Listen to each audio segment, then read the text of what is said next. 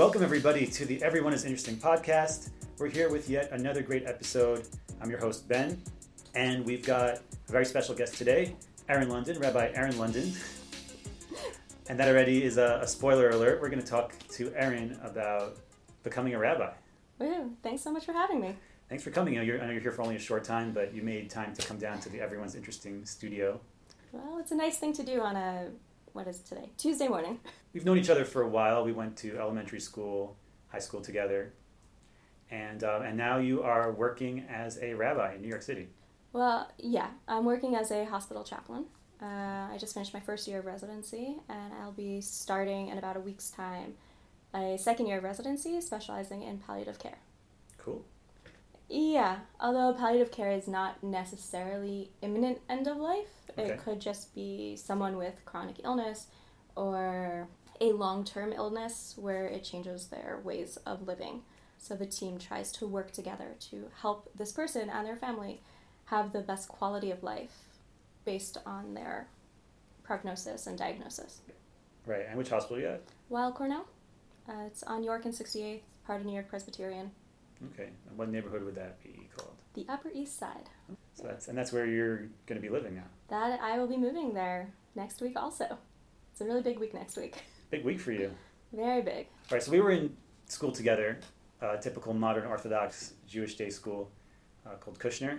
I think at the time the idea of a female Orthodox rabbi was just certainly I Not mean, in existence. not. Yeah. Yeah. At what point did you say to yourself like, maybe I want to do this. Maybe this is what I where I want to go with my career. I guess uh, the, the question of when did I want to become a rabbi is twofold. Because there's when did I want to do it, and then when was it actually a reality? Okay. So when did I want to do it was, I don't know, as early as I can remember, but it wasn't a reality. And I would say that Kushner, even though it was quote unquote standard modern Orthodox, it also wasn't. Not every school, and definitely not every elementary school, was teaching girls Gemara starting in the sixth grade. And definitely not every school who was teaching girls Gemara was giving them exactly the same classes as the boys. Weirdly, Yeah. because of Kushner, you know, basically forcing us to take Gemara, but I loved it. It was really fun. Or, I guess in fifth grade, I had Rabbi Selengut Okay. for Mishnah. All right. Yeah. He was uh, he was my teacher as well. Yeah. Yeah, and that was, there was something really exciting about that. Um, and same with Gemara the following year, and I just kind of loved doing that. And throughout college and grad school, I found ways to both continue learning and teach, you know, wasn't a reality until I was finishing grad school. But going back to fifth grade, so you're Yeah. you're enjoying learning Mishnah with Rabbi Selengut, and already then you were starting to think about like Torah learning as kind of more of a long term thing. Yeah, of like, I really like this. There's something exciting, there's something meaningful. People used to, or my parents used to joke that I'd have to be Yentl, you know, because I wanted to go study at high levels, and that didn't totally exist. And- Right. So you're already talking to your parents about this when you were little. Yeah, or people were noticing. When I was a kid, I was really shy Yeah. and quiet, which is probably how you might remember me from way back when. But, or maybe not. I don't know. Elementary school. Did we talk? We didn't talk to. Yeah. No, I think we just like knew of each other's existence. Yeah, I don't remember talking to people in other grades so much unless we rode the bus together. Which I didn't so do. you didn't do that. So, Yeah.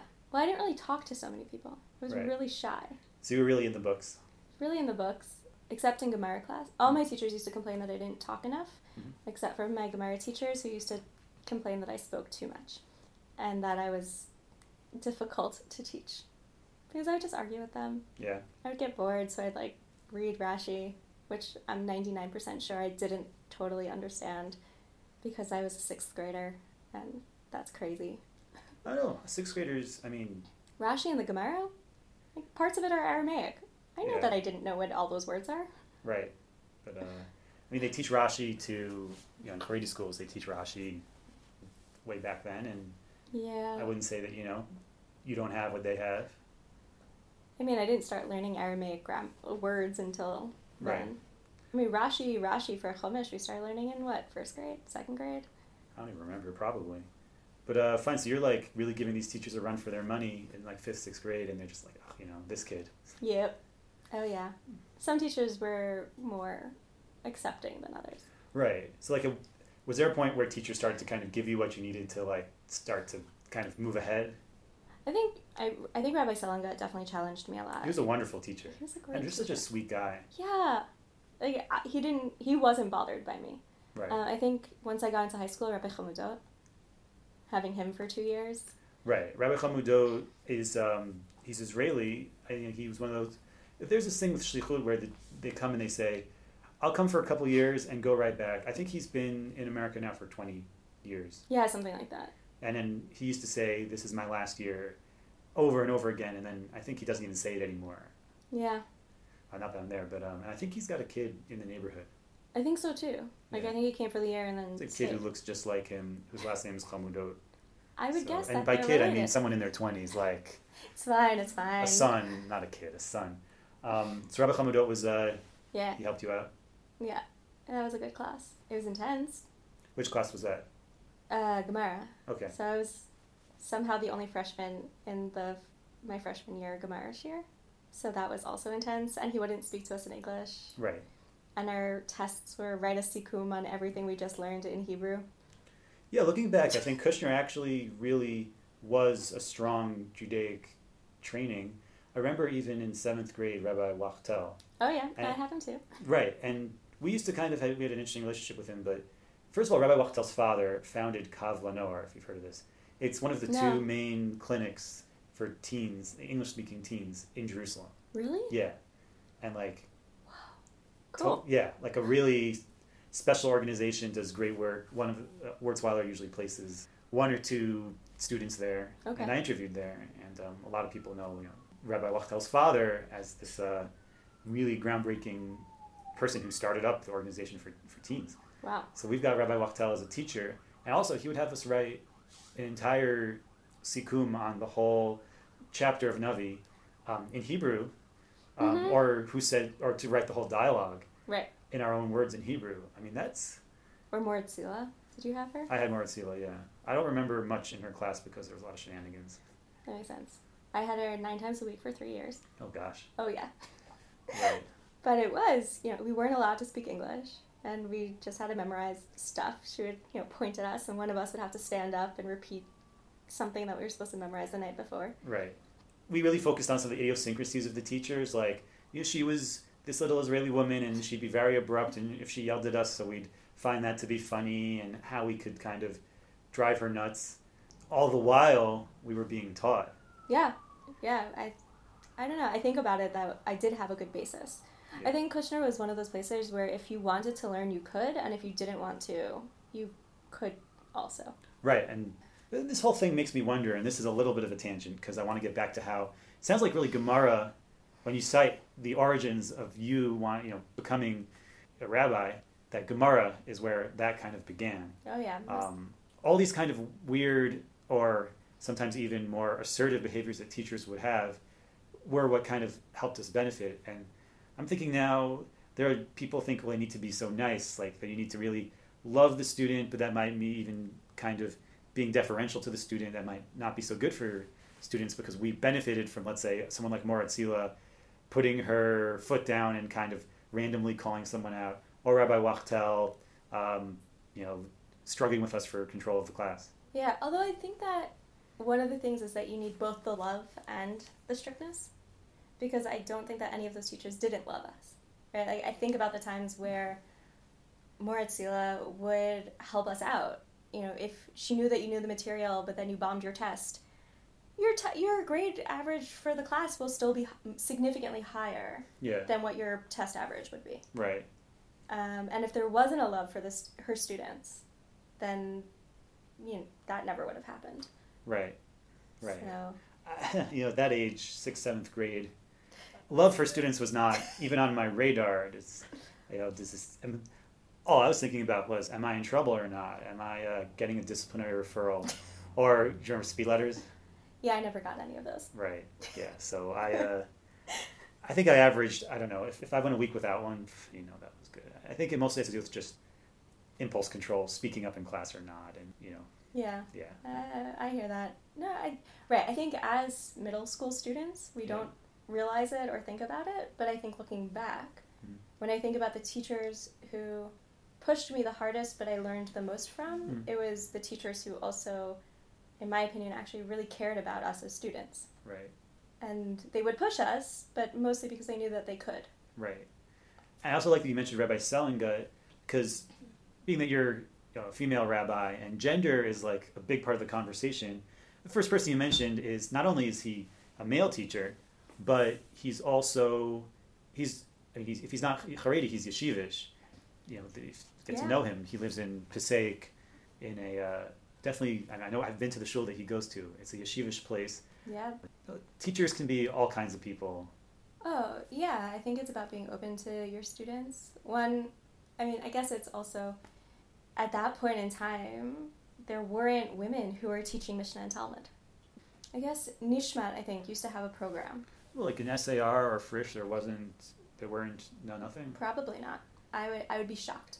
Hmm. There were, I think we were in, maybe I was a senior, or I don't know if it was my junior year or my senior year of high school, and we had the first, a first female Talmud teacher, um, and that was a big deal because they didn't exist. Right. Even though women have been studying Talmud now, for, at least in the New York area, for 50, 60, 70 years. Like it was being taught Yeah. at Stern in the 40s and 50s. But I think that's, I mean, it's, I think it's actually still a problem today within women's learning, Yeah. is that there are classes up to a certain point, and then that's it. Right. And then what the larger problem is, and this is what it is a fascinating phenomenon now that there are places for Orthodox women to get smicha or to learn halacha or Talmud at a very high level, Right. Your options are either to not learn at all or to do these three to five year programs. Right. There's no, there are almost no places if I wanted to just, you know, go to a weekly Gemara shiur. I don't want anything else except for to learn. Or it can be like, you know, in the evening after work for an hour, right? We're not, nothing extremely serious, no time, no long term commitment with certificate and tests. Right. That almost doesn't exist. Um, and so we're in this bizarre place where, one, there's very few learning places from the time you're 18 until you graduate undergrad, um, at the very least. Oh, Uh, well, there's a JLIC. You're talking about on campus or off Well, both. I mean, but JLIC doesn't exist on every campus. So to say that Right. that exists is not, I don't think that's a fair option. Um, and not all the campuses, even if they have a Beit Midrash or they have Talmud classes, are they open to women.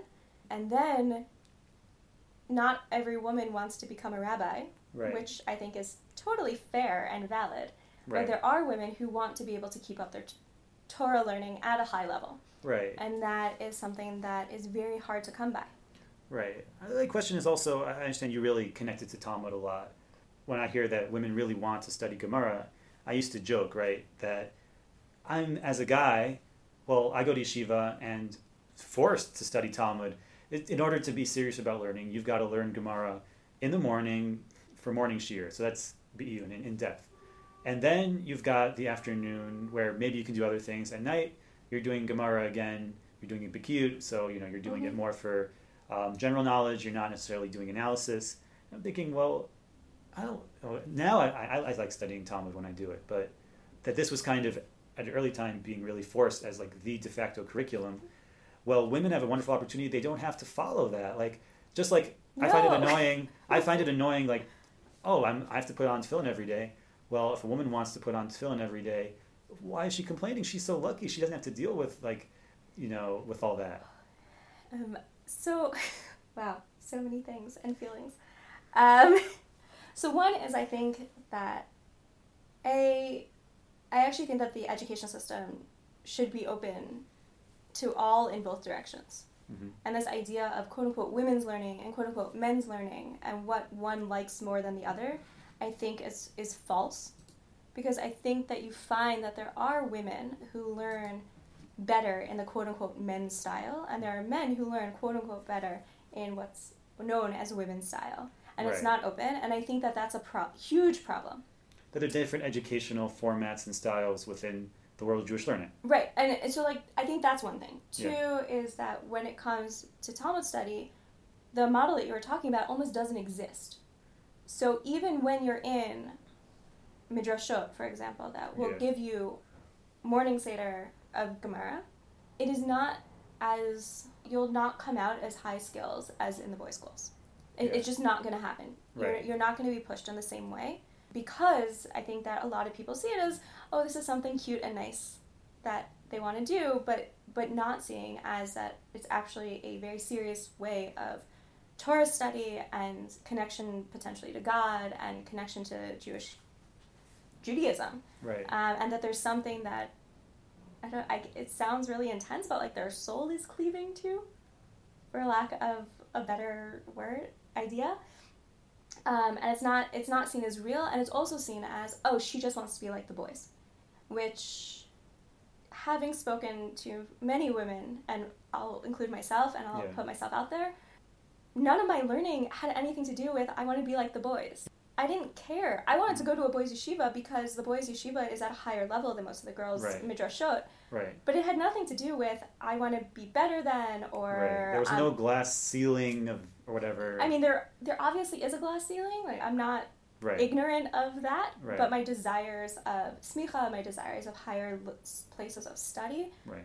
were because there was this immense joy and contentment that I found, Right. and I just wanted to be able to do it, and I was doing it. Right. Glass ceiling probably is the wrong thing. Uh, of, I guess what I meant is that it wasn't born out of envy. It was born out of just this is awesome. I want to do more of this, and then down the road, I want to share this with others and turn other people on to what I find so awesome.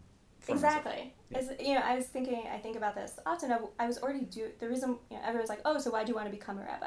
It's a very common question, and I and I answer honestly, I was already doing it. Right, I was building community. I was teaching. I was answering people's religious questions, whether mm-hmm. they were, you know, their beliefs in God or helping them through a difficult time, and I was teaching Torah. And if I put all of those things into one job, well, like that's what a rabbi is, or what ideally a rabbi should be. So why shouldn't I be able to do that? That was it. And then obviously because I still identify as Orthodox and I'm a woman, then it also in turn becomes this other political thing. But the core of it, and I would say for many of the women that I've interacted with that have studied in the various institutions, that's the core of it for them. They just love Torah and they love Judaism and they want to be able to learn and interact with it at the highest level that they possibly can. Yeah, I mean, it sounds amazing. I'm hearing just so much about Torah learning. I'm wondering if, as you go through the training and start, you know, now you're working as a chaplain, the way I see it, Torah and service and community are all tied together. Mm-hmm. But there's sometimes there's like they, like there's teaching and then there's service, which doesn't always involve teaching. Have you found are different than what you expected in terms of how much service you have to do versus how much teaching and that kind of a blend? Um, in the role of a chaplain, or I'd say in my role as a chaplain in the hospital that I work in, my I a lot of the a lot of what I learned is not applicable um, because I don't function only as a Jewish chaplain or Yeah. rabbi. I am a multi faith chaplain. Also, even when I am a rabbi or a Jewish chaplain, no one is asking me halachic questions at the hospital because they're those who care about halacha are going to their rabbi, and those who don't care about halacha don't care about halacha.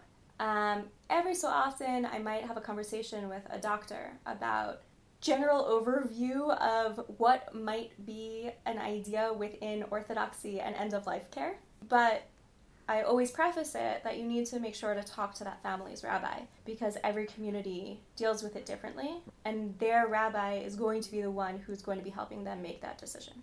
So it's less in there. I do still get random questions from friends or people who know that I know stuff. Um, I used to do a lot more teaching and scholar in residencing and things like that. This year I didn't really do so much, but so I found ways to teach. I'm hoping that this coming year I'll do a little bit more of that. So it's more about finding those places. And this year I have been trying to figure out, you know, what did I do sitting and struggling for five years and studying for five years, um, which is not easy. It's not like school, like masters or PhDs, where you spend a certain amount of time per day studying. Like when you're studying in a yeshiva type setting, you're studying eight, ten hours a day. Like, I mean, I don't think people understand just the sheer volume of study that you do. Oh yeah, you're sitting there eight hours a day, four days. We were four days a week, and an hour for she- of class time, an Yeah. hour for lunch, and the rest of the time I was sitting in the Beit Midrash going over the material. And during lunch, also, like you're not talking about I don't know Us Weekly. Like I don't know if you had this at a. Well, let me rephrase this. When I was in yeshiva, there are lunch conversations. I think were some of the most educational and just fascinating conversations. If I had a little recorder to record the yeshiva lunch conversations, I think it would be an amazing series.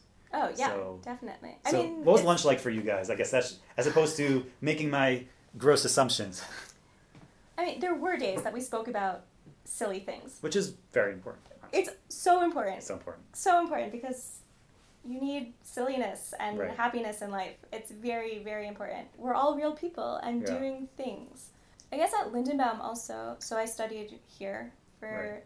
three out of my five years of rabbinical school. Yeah. And um, many women were pregnant over those time periods and Yeah. having children. So there was a lot of conversations about pregnancy and child rearing. Those are a lot of our conversations. But also then, you know, someone found this interesting or difficult section that we were learning and that conversation just continues on into lunchtime. Or you know read something interesting not related necessarily to what we're learning but still within the torah world and hey does anyone have any ideas on this? And i don't know or what are your personal practices in nida that happened one day yeah Well, if you can't talk about that among women in rabbinical school, I don't know where you can, right? I mean, yeah no it was just got to be the place. It was just really a fascinating. That was probably one of the most fascinating lunches. Of just sitting at this table in the middle of the dining hall, and like one woman started. I don't even know how they started, and just started asking of like, all right, who does this chumrah, and who Yeah. does this, and who does, and it was just, it was really cool. Um, but yeah, So when I was in yeshiva, once I went to Hamivtar, and Mhm. Rabbi Brovender was the Rosh Hashiva there. okay, And once Rabbi Gideon Sylvester, who's extremely active among uh, British yeah, I know. British him. youth, yeah. So he, for a little while, was the uh, director at Hamivtar, like the office Oh, and recruiting and that kind of thing. Uh, maybe a year or two. It's a very interesting job. It's kind of like I don't know if you know the movie Spinal Tap, Yeah, um, and the drummer keeps on. Uh, the drummers keep on. They have. They always have to get new drummers. So the director of Hamivtar is like that. Like there's. Yeah. They, they once had a, um, a gathering, like a reunion, and uh, the guy in charge was like, "Okay, raise your hand if you were at one point the director of Yeshivat Hamivtar." so many hands went went up. But um, but Rabbi Sylvester is a, a very uh, accomplished rabbi in his own right in um, in England, and so he was telling us a story about how they were going to well, was chaplaincy. They were in an elevator uh, visiting someone in the hospital, and someone had passed away, and they were making funeral arrangements and asking certain questions. And Rabbi Brovender turned to Rabbi Sylvester and said, uh, "Gideon, this is rabbinics." yeah, okay, So that I'd say like Torah study can make you who you are, even if you're not necessarily teaching Torah on a daily basis. However, someone like you might want. I'm, I'm wondering if maybe you really wish Yeah. you were teaching more, but you're more in the elevator, um, doing that kind of thing. Yes. So it's interesting. So part of chaplaincy training is, which is what I I've been doing this year. I'll continue doing next year before I write my papers for board certification.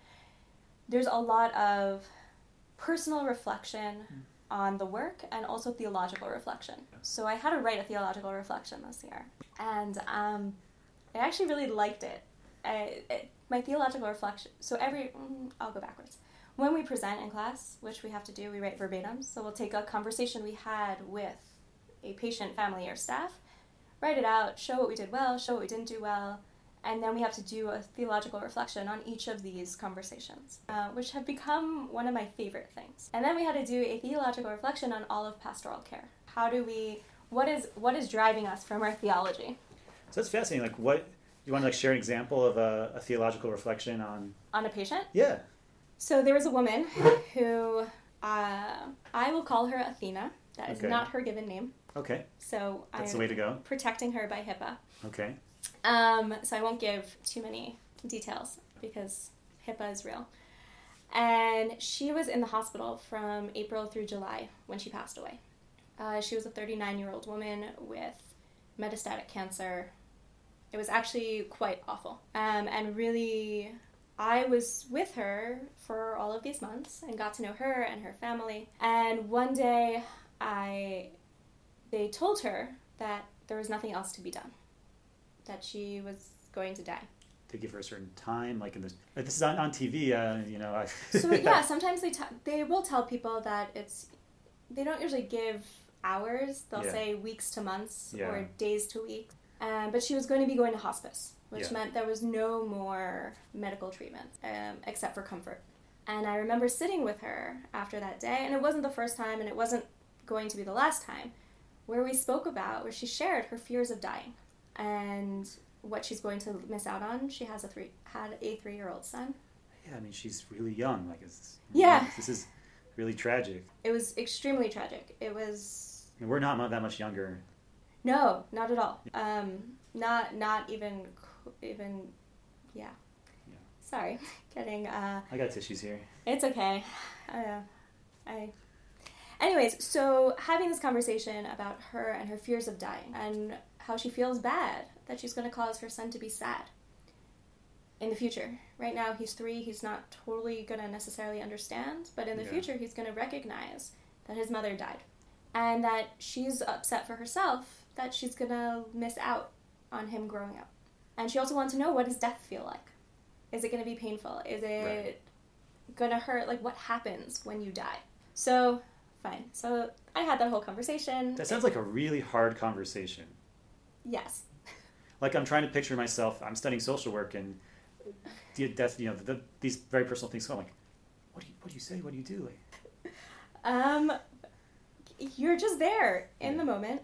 Um, in our training, we're told to just reflect emotions and to just be there because there's nothing else to do. There are no words that I can say. It's not going to be better. It's I don't know what death is like. Um, and so you sit there, maybe hold her hand, go back the next day uh, to show that you're there. And the conversations about death and dying don't get easier at all. Um, she was not the first person that I had that conversation with this past year. And it wasn't any easier than the first time. I remember feeling and taking on ways of being a chaplain of my colleagues because we each have our, our styles. And I was just like borrowing words that I've heard them say in their verbatims because I really I didn't know what to do and I didn't yeah but I did I stood there with tears in my eyes holding her hand I was just there um, so going on to the theological reflection side uh, I think even this demonstration of like you know you're you're really feeling the emotions of what it was like, and now shifting over to a theological reflection. I think you're going to talk about it, but it sounds almost like you're going from this kind of emotional experience and then theologically.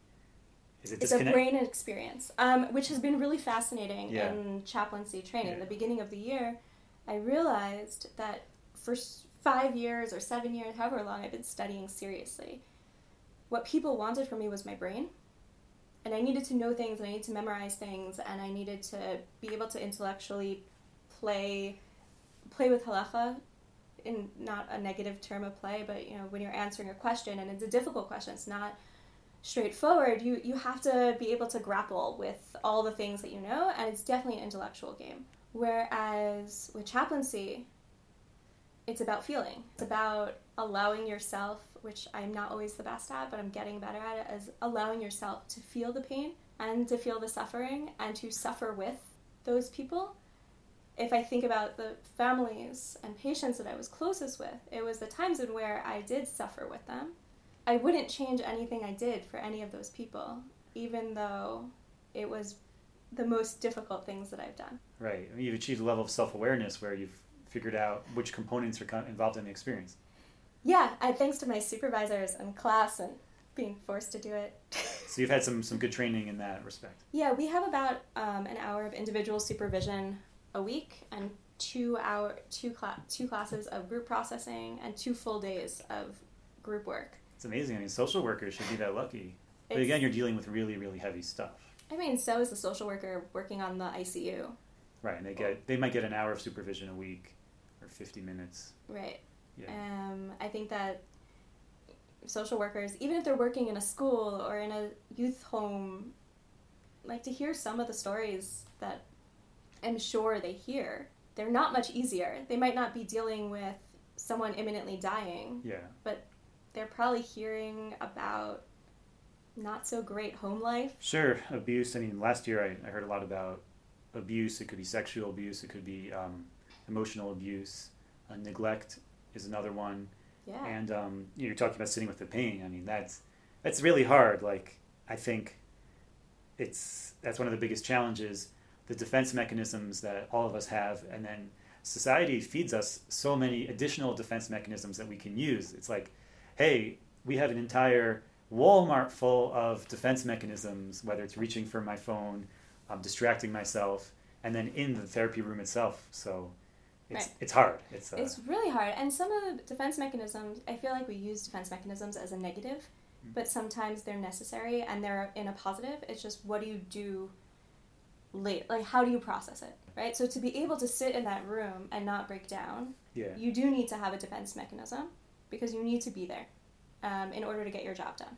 But then it's okay, when I leave that room, where do I, what do I do with myself?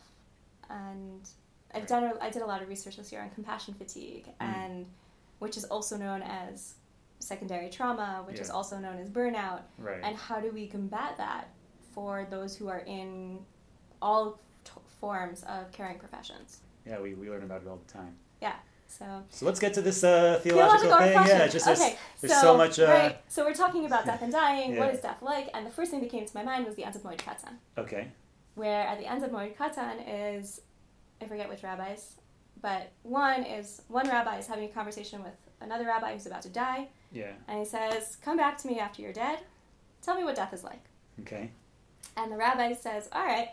And he dies, comes to him in a dream, and goes, All right, so what was death like? And he said that death is like um, taking a hair out of milk. There's also another version that's like getting uh, bloodletting. Right. Right. That, that used to be cool. Right, and it, so it like, doesn't hurt so much, but like there's a prick or there's there's no there's no pain.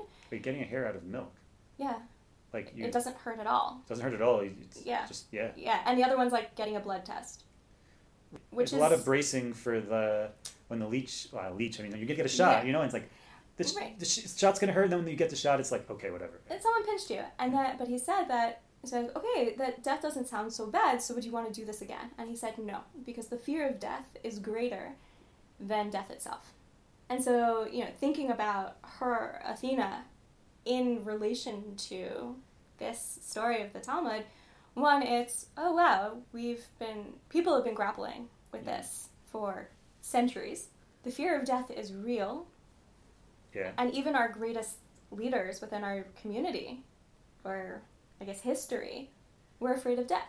The Gemara then goes on there where it, um, the angel of death comes to all these rabbis and is like, "Hey, it's time to die," and each of them has a reason to push away the angel of death. That sounds like Monty Python almost, where uh, he comes and he's like, "Yeah, I can't. Now, now's not good." yeah, I'm in the I'm in the market. Can you come back later? Yeah. I'm about to eat truma. Can you come back later? So these the greatest of leaders are afraid of dying. So then, obviously, normal people are going to be. Um, so grappling with that. So that would be a theological reflection. Is where can I find somewhere within my theology something that shows that, and at the same time, sometimes you learn things from your theological reflection that you didn't necessarily think of. But would you ever share your theological reflection or maybe stories like that with a, uh, a patient? Yeah, Because in social work, we try to keep religion out, even if it may be of comfort.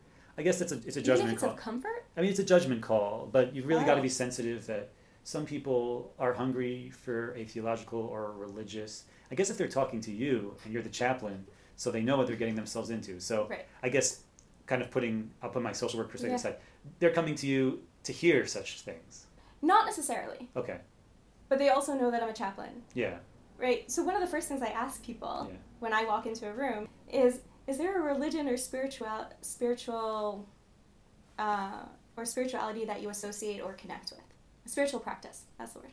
Okay. Um, so off the bat, I'm asking questions and about religion. I'm gonna poke and prod about your religious beliefs, and it could be you say I'm atheist. I don't believe in God, and I say, all right, we can still talk. I talk about other things. So there was a patient who I was very close with who was a devout atheist. He was a composer, and he we actually spoke a lot about his music and where music fit into his life and some of the music that he wrote or plays that he wrote and how that reflected his life experience and how those shared his connectivity both to greater community but also to to his his being in this world. So i think that spiritual practice is not necessarily god. Um, and just because one doesn't believe in god or know if god exists doesn't mean that we can't have a conversation. And if i'm going to bring let's say a story from the talmud in because people will ask me about you know what should i do or you know how, what does death feel like yeah. then I can say, well, in my tradition, in the in the Talmud, there's stories of the rabbis, and they talk about it in this way. So I'm not pushing it on them. I'm not saying this is what you should believe, um, because they might not be Jewish. Most likely, they're not. Uh, but they also are getting an answer, and they can see, oh, these types of religious people have grappled with yeah, I, I have so many follow up questions about that, but uh, okay. I want to move on to a different thing. I want to shift gears a bit and ask you about the response to this career that you've chosen. And what I want to ask you is, I just just from talking now, sounds like you're doing amazing work and you've gotten really good training along the way to enable you to help people in like a really deep and profound, like transformative mm-hmm. space. So now you're Rabbi Eryn London. Is the world ready for this? Is the world ready for you and your colleagues? Like, what kind of response is there to uh, to your crew? It's extremely varied. So I would say like it's on the spectrum of oh my gosh that's amazing. Yeah. You are helping the Jewish people to you guys are ruining the Jewish community and yeah. you should be shut down and shamed and everything you touch and do even if you're teaching Torah at a high level you are ruining you are ruining the Torah. So and things in between. And everything in between. So either we are helping build up the Jewish community, or we are slowly making it die and dis- and disintegrate, which is hard. It's not it's not an easy thing to carry. It's not an easy thing uh, to be told, um, especially on the you're destroying the Jewish people. Uh, especially because for myself, and I think for I, I'll speak for all my colleagues, the Jewish community is of utmost importance that's why we're here. That's why we're doing it. We would never even fathom the idea of destroying Judaism. Uh, and so for people to think that, it's really difficult. And it means that we fight for our existence. It means we have to push ourselves. It means we have to silence ourselves. It means that we have to conform to certain things and be okay with people putting us down in order and pushing more. I'm curious where some of these voices have come from. Were there any surprises in terms of where you received support and then like surprises from where you received resistance? Uh, or were they usual suspects? So no, I think that there's I'm more I'm always surprised when there are people from the quote unquote liberal modern orthodox world whether it's rabbis or congregants that are not for it. Right, one would think that purely on the basis of feminism alone that mm-hmm. it should be a big green light. Yeah, and you have institutions where I think to my colleagues. So I have just heard a lot about my job. In some ways, I have the easiest job of my colleagues. You were saying earlier that in your job, there isn't much resistance. It's a no brainer. It's a no brainer. I do play a political game in my job. So I worked with staff a lot this year to make sure people don't introduce me as rabbi. They introduce me as a Jewish chaplain. And I will determine should I use the title rabbi or not.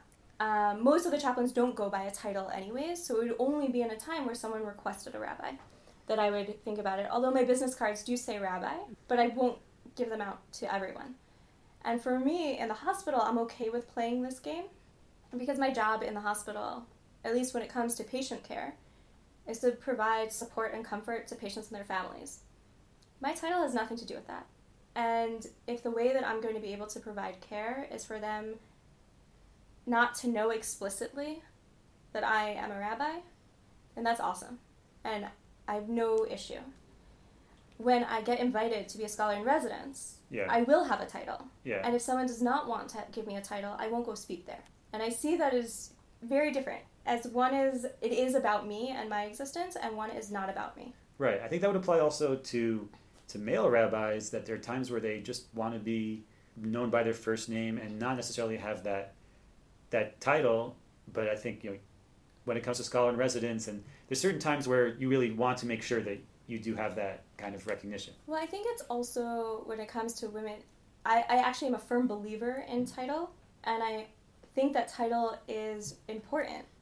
Maybe more so for women, and maybe more so in the Jewish community, where title actually means something. We do show a different relationship to those with a title of rabbi that Yeah. we show to those who don't. Absolutely. We call them rabbi. I'm certainly not comfortable calling any rabbi by their first name if they have followers. In fact, one of my teachers from Hamivtar, a different Rabbi Schrader, he said, there are two kinds of rabbis. There are rabbis who have a following. They have Mhm. people who, congregants, or if they're not of any type of Mhm. following. And then there's people who received ordination, but that just means that they, they have the rabbi, the ordination, but they don't have followers. And he said, for anyone who who has a following, he said, it doesn't matter who they are or who their followers are, but if there's a person who's looked upon as the leader of a following, you should always call them rabbi. And he said he, he said this is this is a talk he gave for students for JLI students going Yeah. to secular colleges that what do you do if there's you know a conservative or reform female rabbi um, or even a male reform Mhm. and, or rabbi and you have certain beliefs about orthodoxy how he said if they've got a following you've got to treat them as such Right, and it's about respect. But when I, I think about my colleagues who, a friend who is not allowed to go by any title whatsoever because the institution that hired her won't allow her to. So she has to go by Miss, which means that the people that she's interacting with are going to treat her significantly different than any of her male colleagues who have similar education. Or my colleagues who the institutions that they are a part of chose their title and then changed their title on them in order and said if you want this job you're going to have to go by x. We and it, it all has to do with politics. But i think that by playing this game they want they want the title that is the least in my opinion they want the title that has the least actual power. Um, so that it's like okay we'll give you a title you really want this blah blah blah but like it's not it doesn't really mean anything and i think that's really hugely problematic Right. These institutions seem to have ambivalence. On the one hand, they really they're going to hire hire this person to work there, but they're not yet willing to kind of recognize them for what that person believes that they really are. Right. Um, and i think that's that does a huge disservice because it basically tells us who who are in this whatever Right. this is that in order like we kind of had to give up a little bit of ourselves um, if we really want if we really want to do something we need to we need to be okay with kind of denigrating ourselves a tad bit if not a lot Well, these institutions sound like, on the one hand, it's very frustrating for someone like you to work for them. On the other hand, they might see themselves as um, taking maybe a leap of faith or a leap in the right direction.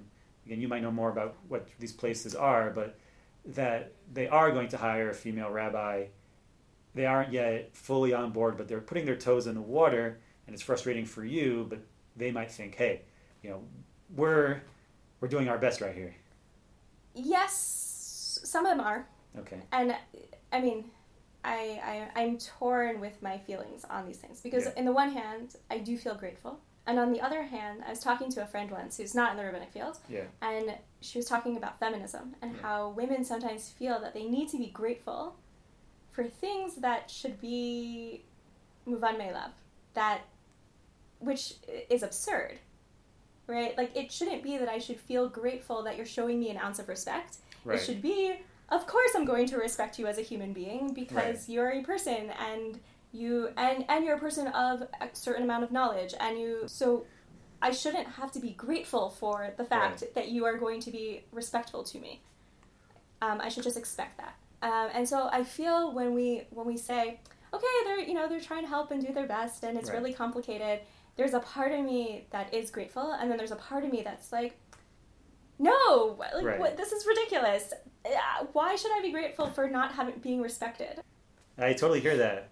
I am thinking in terms of like sitting on a shul board and just how the politics of the day are just schlep along so much that like even though yeah I think obviously no one should have to feel grateful for something that's obvious but because maybe the times move slower than they should that progress like I I think was- that people don't think. I think that many of those pla- the places that Yeah. are hiring and Yeah. training women in any of these things yeah are many of their intentions. I want to believe are coming from good places. I think that they sometimes do not think about the implications that it has for those who it's being done to. And so, in the theoretical, it makes sense. And in the practical, there's a person there who is fighting for basic respect and dignity. And it takes a lot out of a person to fight for that. Um, when you when you're just fighting just for the right to exist, it's exhausting. Um, and at a certain point, I know, whatever, I guess for myself, and Yeah. I know for others, like, you kind of want to just give up. And you might actually just give up. was there a time when you were like thinking about just stepping away from this fight and the struggle Yeah. yeah Yeah, definitely. But I didn't. I I hope that it was the right choice not to. Yeah, I took steps back from it. I guess um, a little bit. I became less of a fighter and more kept my head down and studied to get through because I knew nothing was going to change. So, despite all that, you've hung around you know, tenaciously. You, know, you and, and your colleagues are trying to get your feet to really make this much more of a, a normal. It's it's already normal, but it, it just isn't as much present. You're saying, I think that it's it's not. I don't really. I don't know about other people. I'll talk for myself. As I said in the beginning, when I decided that I wanted to be a rabbi, it wasn't to. It's not that we need to have thousands of rabbi female rabbis. It's that there should be place for those who have the study um, or the credentials to be able to work um, and to work with dignity in whatever capacity that they desire. And in the same way that men who get smicha, some have communities, some work in schools, some work in yeshivas, some work in hospitals, right? some do other things. I would love for that to be the reality also for women. Yeah. And and that it's actually and the more that there's the norm and it means that we don't have to make the headlines for everything that we're doing. Because it's just like, well, actually, I wanted to study for smicha because I love Torah and I want to be a high school teacher so I can spread my love of Torah. That would be amazing. And that doesn't have to be like a Jerusalem Post candidate for talkbacks. Like it just is. It just it just is. Yeah. And or I want to have a community because my dream of community is for it to be an open, welcoming place for all people, regardless of their marital status um, and child status. Um, I want davening to look in a certain way, and I want women to be able to feel comfortable to come, and that the women's section will always be open. And it won't be crowded with boxes, and the lights will be turned on, and the air conditioning is going to be on also.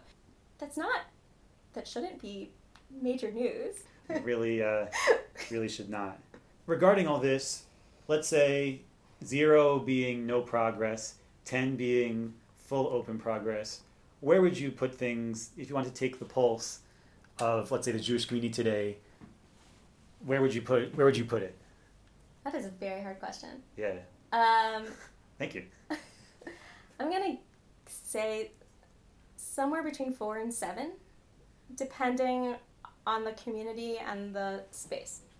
Because because I don't think that the Jewish community and even the modern Orthodox Jewish community functions the same everywhere, even within the same city. Oh, for sure. And so New York being an outlier because it's just a world unto itself. right, you know, New York Jewry Yeah, is different than Judaism if you go out to Kansas, which is going to be different if you go to Jerusalem, which is going to be different if you go to Tel Aviv. You know, in Jerusalem, actually, one of the when I was studying here, one of the interesting things that happened. So in Jerusalem, there's many places for most people know of women who learn at high levels and teach at high levels. And I went to Tel Aviv one Shabbat. This was I don't know, I guess like five or six years ago. So maybe things have changed. And I was talking to someone, and he's totally chiloni, totally secular, and he was telling me why how it's not sanua for me to go and give a Dvar Torah in shul, Okay. even at the end of shul, Yeah. because I don't understand what men's minds are going are thinking. Right, which is a common. which is a common thing, but Right. it was just so fascinating. This like very secular guy who probably was telling me that if I'm going to get up and speak words of Torah, that's not going to be modest. Um, and how different that would be here in Jerusalem, where there are women regularly who are Right. teaching Torah. They might not be getting on the bima, they might Right. not be teaching in the middle of shul, but women teach Torah. uh, sixth, seventh grade, and we had women teaching Torah who were pretty young, and like, you know, sixth and seventh grade is a very tumultuous time in terms of being distracted.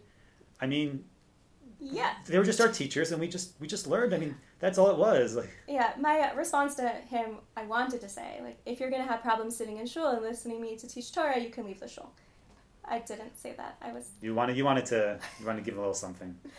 but it is interesting to see how Judaism plays out differently. How, what does, where's a woman's place? I do think that actually, I mean, if I'll give my two cents about that, Please. I think that that perspective of oh, if a woman's going to give a Dvar Torah in shul and men's minds are going to be going to certain places, if the guy says that, he's probably being to some extent honest about what's going to be going on for him. And the question is then, well, what does that say about what does that say? I mean, it could be that he just thinks you're cute, or it could be that he is routinely distracted when he goes to university and he's being taught. Is he? Oh, I asked him and he said no, it's different. It, well, I'm right. If he has like a let's say a Yeah. teacher that he finds attractive, does that distract him from the material, or is there something about Torah per se uh, that there's there's something that is kind of But I think that the, the opposite argument never happens. No one ever says to a good looking male rabbi, you know, you getting up and giving the Devar Torah in shul is very distracting. right. And on the other exact opposite, they'd say this guy should be going to seminaries. They're going to love him, and he's going to charm them, and they're going to be turned on to Torah study. Let's get this, you know. Exactly. That's like no one would say boo on such a line of thinking. Exactly. And so I think I, I think that my problem with it is more of the double standard where when I get up in shul I'm wearing modest clothing and Right. I'm not I'm I'm holding myself in a you know the Right. norms of the community. And that is something and something that actually women clergy across the denominations talk about.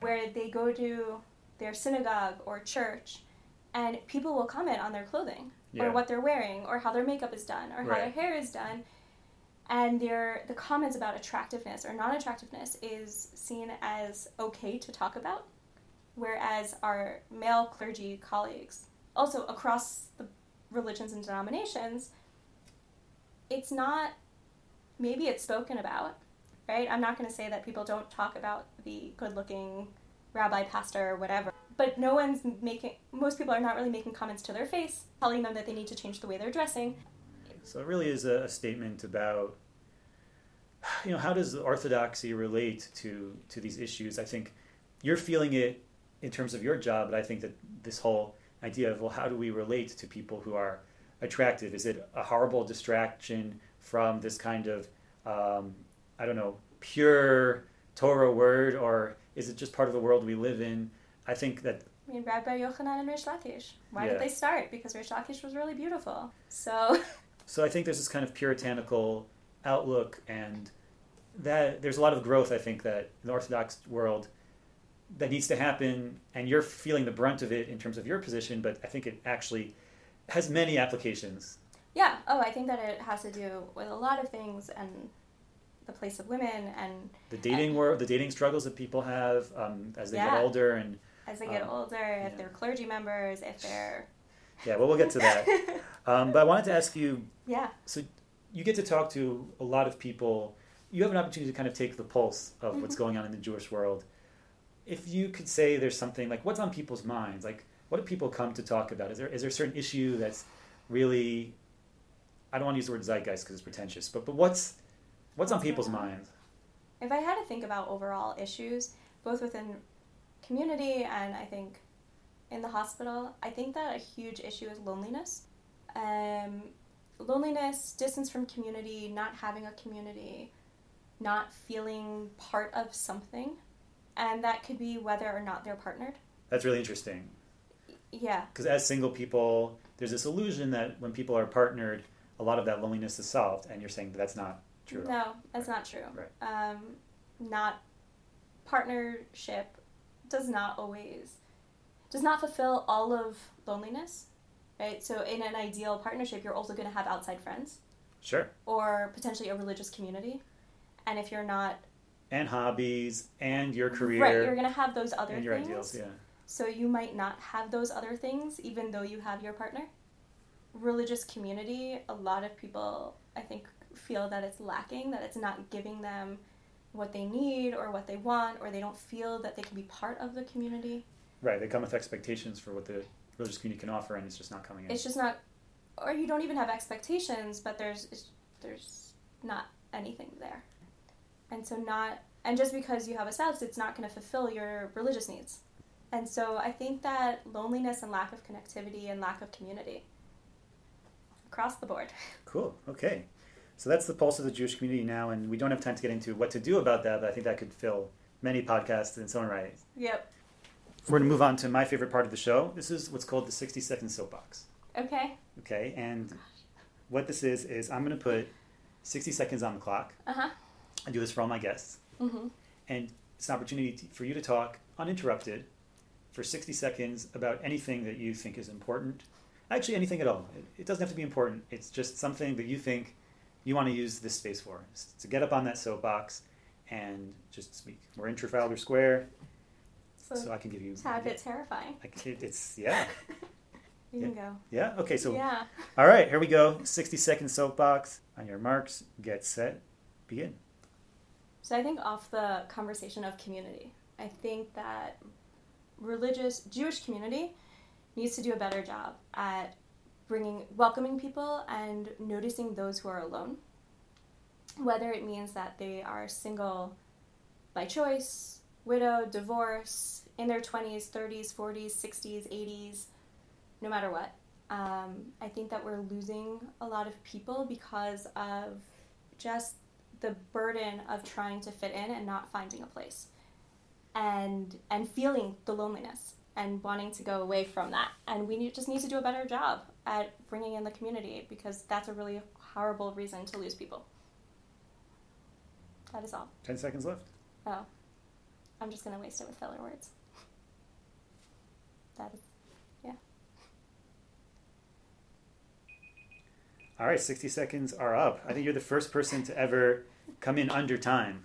And you were really, really destroying the stereotypes of rabbis. You say, you know, put a rabbi in a room, they're going to give a speech, and you came in under time. So well i am a female rabbi so you know Yeah, stereotypes are going to be changing- different changing things. Yeah, they're going to have to come up with a whole new range of, of rabbi jokes for, it's true it's true Yeah. we're going to have to be can't give dad jokes right?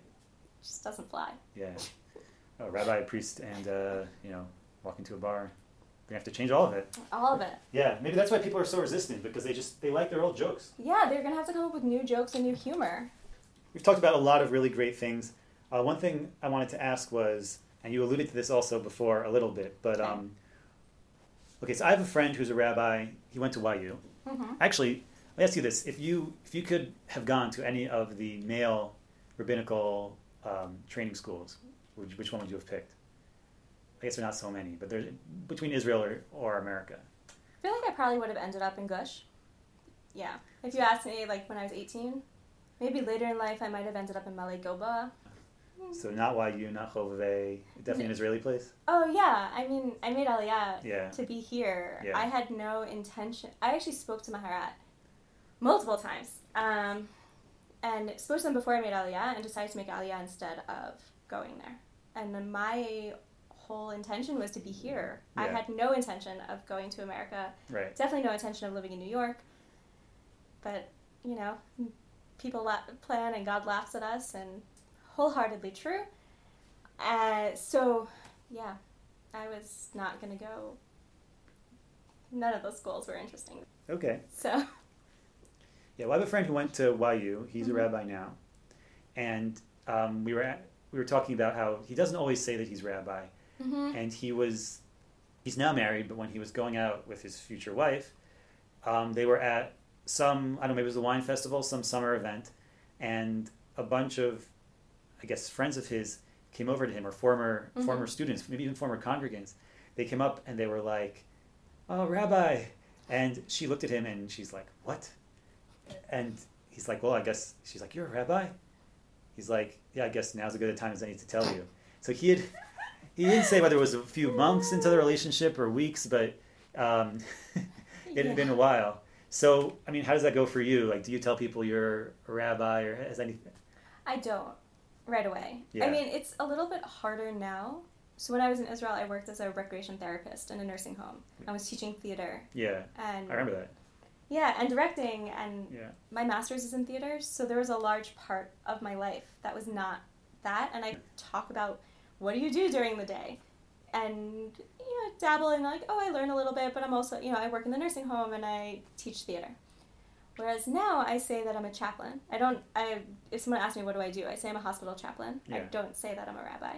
Um, the sharper people might say, "Wait, so exactly. Yeah. Well, that's the problem. yeah, is that there's no the so then the question is like so you're clergy and i'm like well yeah i guess so yeah i'm not gonna lie Right. about it but i'm not gonna say it it'll it would be very different if i was in a synagogue if i was in a shul this year um, because i don't really know how i would hide what i do all day right."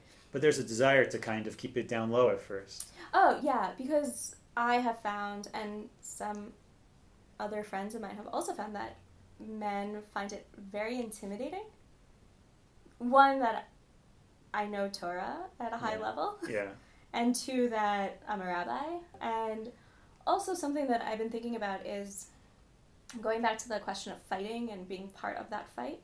So it's my it's been my choice to be part of that fight. yeah, And it's also something that I've been doing for as long as I remember. I remember being on a summer program and there was a Beit Midrash and they said, What do you want to learn? And I said, I want to learn Gemara. And they're like, Why would you want to do that? So this is part of just breathing for me. Sometimes, you know, it feels like it's choking, but it's my breath. yeah, Whereas any guy who will date me or marry me will have to be okay with being part of it because it will also ultimately affect him. right. So it's not just that he will have to be supportive of me, but it also means if he goes to a shul that thinks that this is an abomination, people might stop talking to him. People might stop giving him aliyot. People might stop associating with him. He might be listening to the people in shul talk badly about all these women, and he's gonna be like, "Wait, that is my significant other." right, and then, then they'll just avoid him so that they can get to say what they want to say. Right, and so it, it becomes something that has to be his choice to be part of this thing Right. that is not easy to be part of.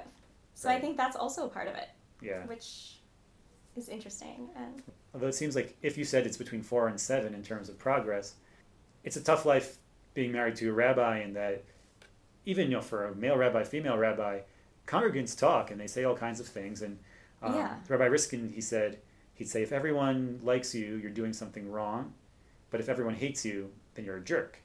In terms of being a community leader. but I think that there's a difference when you're already the community leader and people are talking about you versus your wife might be a high school Gemara teacher, and the community is still going to speak badly about her solely because she has the title of rabbi. And yeah, hopefully that four to seven. I mean, when that's not happening, where would you put that on the zero to ten scale? When that's not happening, Yeah, when when a community can just kind of take it for granted. oh, that's definitely on like the seven scale, seven to eight. So yeah, you're saying there's no, we're not there yet at all. No. Okay. Um, so I think I think that's a, also a thing of you know what to do with that. But I've also I remember a few years ago, um, talking a few years ago where someone wanted to set me up with someone, and the the middle person told the guy you know I was studying for smicha, and he goes, "Oh my God, I can't date a rabbi," and that was it. Yeah. And it wasn't a religious thing; it was yeah. And Yeah. so it turned it pushes people away. They don't. so you want them to get to know you as who you are, uh, just even a little bit. And Well, yeah, I think that's anyone, right? Yeah. Anyone who does any type of public or profession of, you know, our friends who are doctors are hopefully not only a doctor. And so the same for me is I'm a rabbi, but like there's a lot of other things Right. that I do and like and care about. Can Right. also have conversations about. I don't again, I don't need to have a conversation about God and Torah all the time. Yeah, I mean, if I if all my conversations were about social work, I mean, oh my goodness, you know. You'd be bored out of your mind. Well, I don't know if I'd be bored, but other people, it just gets real heavy. And, yeah. Uh, you know, Who wants to t- do that? it just sounds like a lot of this is about just lowering the temperature a bit and just it's like, okay, well, I'm a regular person. I have what I like to do. I have my my downtime. Yes, there are occupational hazards as being a rabbi, as there are with other fields, but Yep. Again, having to kind of conceal it in order to be able to have that conversation and to allow that to kind of build up. Yeah, and if you talk to other clergy from across the board, so a lot of people hide the clerginess. Um, also, because people are afraid that by them being clergy, they're quote unquote holier than, and so then you have to act differently and without, and so then you you really truly forget that that person is most likely just a normal person that happened to go in that path. Rabbis are people too. Rabbis are people too. Clergy are people too. Yeah. And included in that subset is the growing number of female rabbis. And yeah, it's growing. This has been awesome. Thank you so much for coming here to uh, Share- me. share a slice of uh, what you've been up to. Thank you very much for having me. This has been fun. Yeah. So this has been the Everyone is Interesting podcast where we interview people who aren't necessarily famous but certainly are interesting. Uh, maybe maybe one day you will be a little bit famous. Could happen. It could happen. So if you like the show and you have any comments, if there's anything that resonated with you, be sure to drop us a line on the Facebook page and stay tuned for more episodes coming up. For Everyone is Interesting. See you next time.